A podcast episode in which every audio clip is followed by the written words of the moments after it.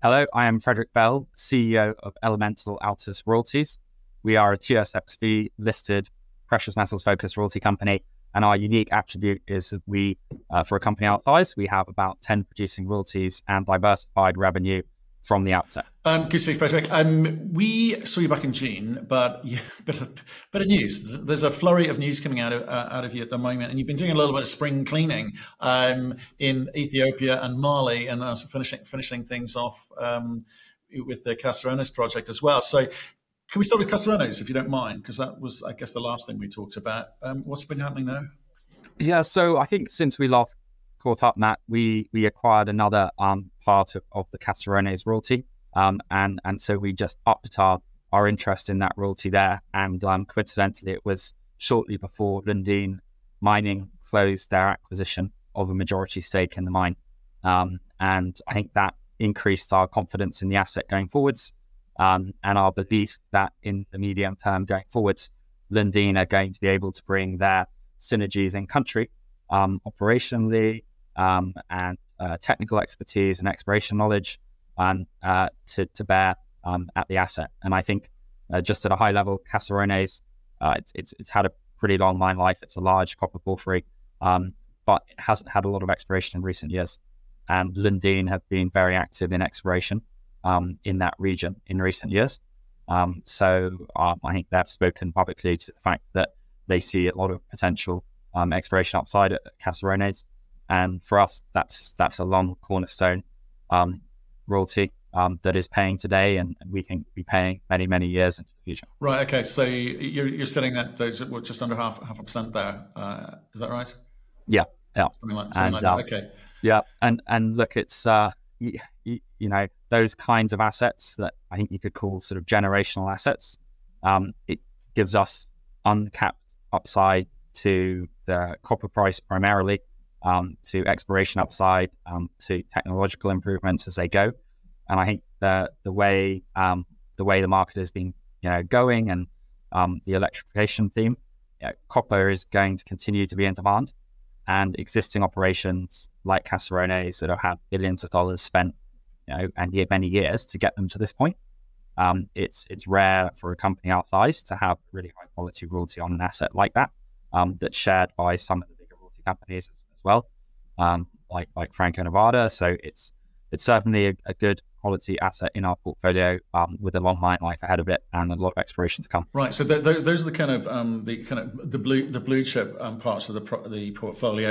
You've also you've kind of got an extensive portfolio, and you've you've been looking at. Well, let's let's start with um, Ethiopia in terms of what's happening there, because I'm interested in this how you manage and how you optimize your portfolio. When do you Um, exit or monetize um, assets? You know, how how do you work out how long you hold these things for? So, if you don't mind, uh, Ethiopia, what, what what have you been doing there? So, Ethiopia, we we just announced um, a, a deal with A N S, um, and and we were familiar with some of the principals there, um, uh, both from, uh, from another company, some of them were involved with, um, and and previous um, sort of businesses, and uh, very good management team, um, really good technical knowledge.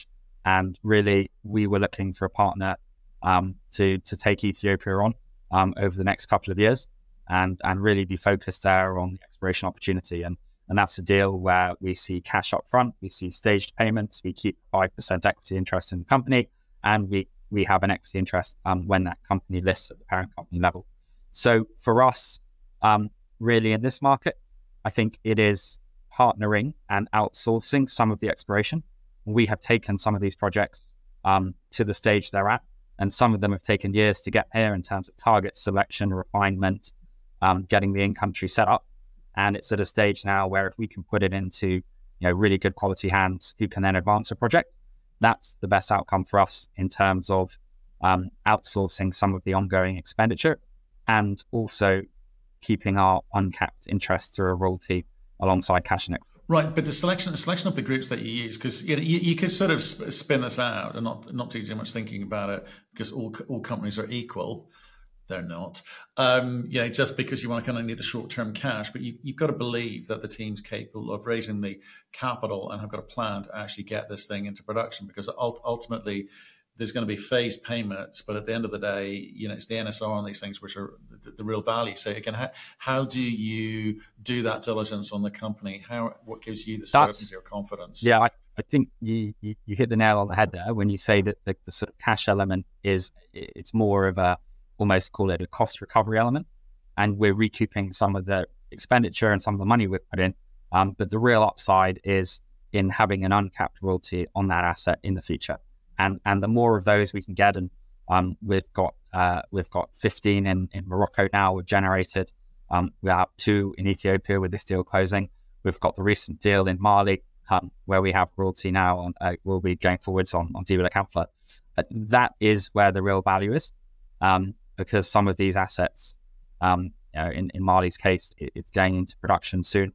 Um, so that that will have a real immediate value, um, but it will also have very material and, and not as defined value, but going forwards on the exploration upside. Um, and for us, I think if you want to talk about how we partner with people and um, how we find them, I think the transaction, which we also just very recently announced in Mali, um, with Allied Gold is a great example. And and that was a six hundred thousand ounce project. We had a Diba Capital adjacent to Allied's operating Sadiola mine. And, and for those who don't know, Sadiola was a ten million ounce resource historically. Um, and uh, with the sulfide potential to come into production, got the potential to be a tier one asset going forwards. And um, at the moment, it's largely an oxide mine, and, and we have near surface high grade oxides adjacent. So we sold it to Allied for upfront stage payments of six million dollars, um, which is which is great in cash. But the real value for us is the royalty, and I think Allied's plan is, is to get that, um, and they've said this, get some of that oxide through the plant as quickly as possible. So, you know, call it five million of revenue in, in twenty twenty-four and twenty twenty-five. And then there's double that resource again to be drilled out from the inferred stage. And they're in the right place to do it. And why are they in the right place? Why did we do the deal after a competitive process with Allied? Um, the obvious synergy was they had an operating mine twelve kilometers away from the resource. They have their own drill rig. They have their own exploration team who have been there for years, who understand the geology. And again, that project is at a stage where, you know, you could quite easily put a couple of million dollars of exploration into it straight away. And they're in a position where not only can they do that, but they can do that simultaneously, bringing it into production um, faster than anyone else, um, because it is on a small-scale mining permit and adjacent to their mine, and get it straight in. So in these cases, we're trying to look for the teams that not just have the technical capability, but in this market, have the financial ability to progress it, um, because, you know, we're a roughly two hundred million dollars company, and and you know, we're looking at the expenditure requirements going forwards on some of our projects and saying, well, to do the next stage well, we'd want to be committing a million dollars, three million dollars, five million dollars to really add value. And and actually, is that for us in our position as a royalty company, is that the best use of our capital, or should we find a really good quality partner who's financially capable, who has the technical expertise, and they can take that and make that multi-year investment, and we can get, um, you know, cash payments, equity carry, and royalties. And that's what we've done in, in both the case of Mali and Ethiopia. Right, and obviously very, very different profiles. I mean, Allied Gold versus N S Exploration, you know, companies at different different uh, phases of, of their of their own uh, growth story. Um, but you make an interesting point there with regards to picking the right companies, um, in the sense that the royalty doesn't go away. Like, say, for whatever reason, if a company that came in and, and, and picked up one of your assets, whatever the deal structure was, if that didn't work out for them, your royalty remains. It doesn't go away. Uh, it's it's the royalties on the asset. That, that I think that's interesting for people to understand and, and, and recognize. What it does do is destroy the the the, the time frame, and therefore the kind of, I guess, the return profile of, of any investment you've made to date. So. It, it, it's a it's a it's a it's a big thing picking the right company, but how quickly they can move through the phases is also quite interesting, and, and I see that in, in Mali and Ethiopia, two very different um, profiles there. Yeah, and and um, you know, talking about the the royalty sort of being there for the long term. I mean, again, I think uh, if you use the case of Mali and Allied in particular, that is uh, uh, in terms of resource, yeah, it's, it's a ten million ounce resource. And that's historical information that's out there. Um, and there are not many of those around. And I think um, you know, Diba Capital licenses essentially will be part of that mine now, and we will have an uncapped three percent and then two percent royalty um, on part of what is a ten million ounce plus operating mine complex with a, call it order of magnitude, billion dollar operator, um, multi-mine operator. Um, that for us is is is a fantastic result, I think. Um, the exploration upside and the resource that they have at Sadiola, um, there's every possibility um, that it continues on strike into parts of our license. Um, but again, it is um, that is exploration work that you, you need a couple of million dollars on um, just to take it through, um, you know, the next stage. And um, for us, I think we can most cost effectively realize the benefit by partnering with someone like Allied, who who understand the geology intimately, who have been there for years, um, and who have the ability uh, to really fast track it into production at the same time as exploration. And and so that royalty for us, uh, you know, six, that that sort of deal for us, six million dollars upfront, uh, plus maybe ten million dollars of, of sort of payments in, in royalties over the next two years at a top level, um, and then beyond that going forwards.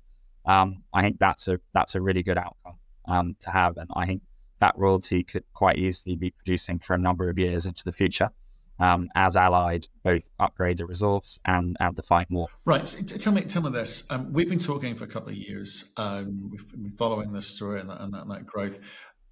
You you must have learned a few things in the last couple of years, in the, in the sense that it's been obviously a very very difficult market, but you've done a few things right.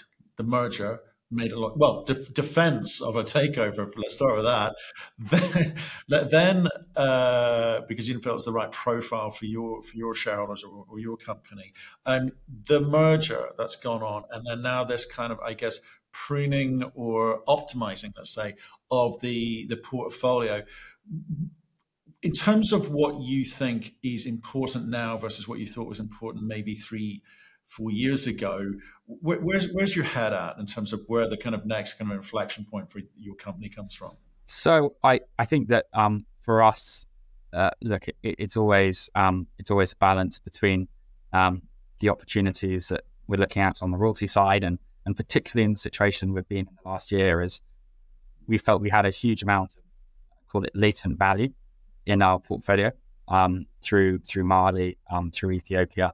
And we still have Egypt, um, very large land holding in Egypt. And I think for us, it was how we can um, how we can maximize the value there and bring in partners. And particularly in this market, where I think our view is that cash is king, and there are a lot of good projects and there are a lot of good companies in the exploration development phase who are um, who who are trading at discounts to where they've been in the last two years. And um, you know, I think our view is that again, if we can find good quality, you know, financially strong partners um, who can, you know, put some of the risk capital to work and advance these projects, and crucially give us a good royalty on them going forwards, that's that's a really good way um, for us to maximize value and minimize our ongoing investment um, in the future. Um, in terms of um, in terms of the royalty opportunities, I think we'd, we'd characterize it that um, in the last two years, you know, royalties often move sort of counter um, to equities um, in terms of opportunities. And I think that in this market, we are seeing a lot of good royalty opportunities um, for our investment. So there's a lot of competition for our investment dollars. Um, and conversely, we want to be uh, cautious in, in how we deploy those dollars and, and make sure we're doing it accretively, Um, in the context of um, where our valuation is as well, and and we're fortunate in that, you know, this is what the company was really built for, which was in a downturn to be cash flow positive and to have ongoing funds to reinvest when no one else does, and the, some of the best opportunities are out there.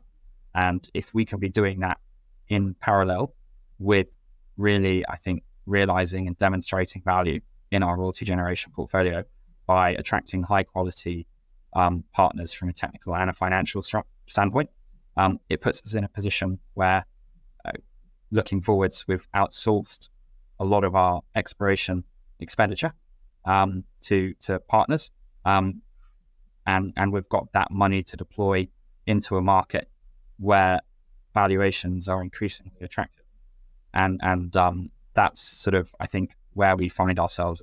Yeah, well, for, for sure, some very, very attractive deals to be had, um, but cheap doesn't necessarily mean good. So obviously, you, you've got to focus on the kind of the quality side of things and um, do that do that diligence. Otherwise, it'll come come back to bite you further down the line. Um, in, in terms of the kind of fun and games that we you know we we saw a couple of years ago with new entrants into the marketplaces and valuations perhaps being slightly out of whack with the, the reality of their of their balance sheet. Um, are you seeing things like calming down? Do you expect to see more M and A? Uh, uh, In, in the market, or are people just kind of focused on trying to get either generate royalties or buy royalties, or you know, what's what's the kind of mood out I, there?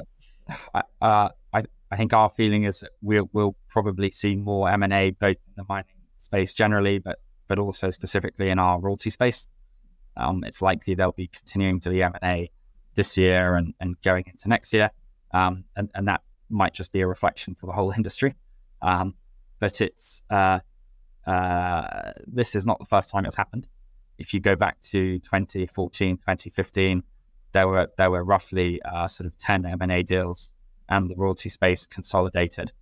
Um, you know, quite quite a lot in that period, and um, coming out of that uh, into sort of twenty sixteen, twenty seventeen, um, you sort of saw new royalty companies being formed, and I think it peaked in twenty twenty. Um, and since then, we've seen um, we've seen uh, six or seven M and A deals um, in the royalty space, and I think we'll continue to see that over the next year or two. And so it's a sort of, I think it's it's almost a it's a repeat of a pattern from that, call it I'd call it twenty ten to twenty fifteen period, is almost repeating now in the sort of twenty seventeen period to twenty twenty-three period, um, where you've you've seen the smaller royalty companies be acquired in M and A. Um, and you've seen a gap in the small side, and then you've seen new companies come in, and then there's been you know a lot of competition and high equity markets, and then you've seen consolidation in that space. And so we're going back to the phase where there are probably more opportunities in the market, and there are less royalty companies there, particularly in the sub-billion dollar space. Yeah, interesting times. Well, like, um, nice to see uh, this kind of the, the flow of information kind of coming out out of um, the company um, with regards to that kind of manicuring of the, of the portfolio. Um, look, stay in touch. Let us know how you get on, obviously, with uh, any, any more deals that you've got planned, and uh, we'll speak to you soon. Okay. Much appreciate it. Thanks, Matt.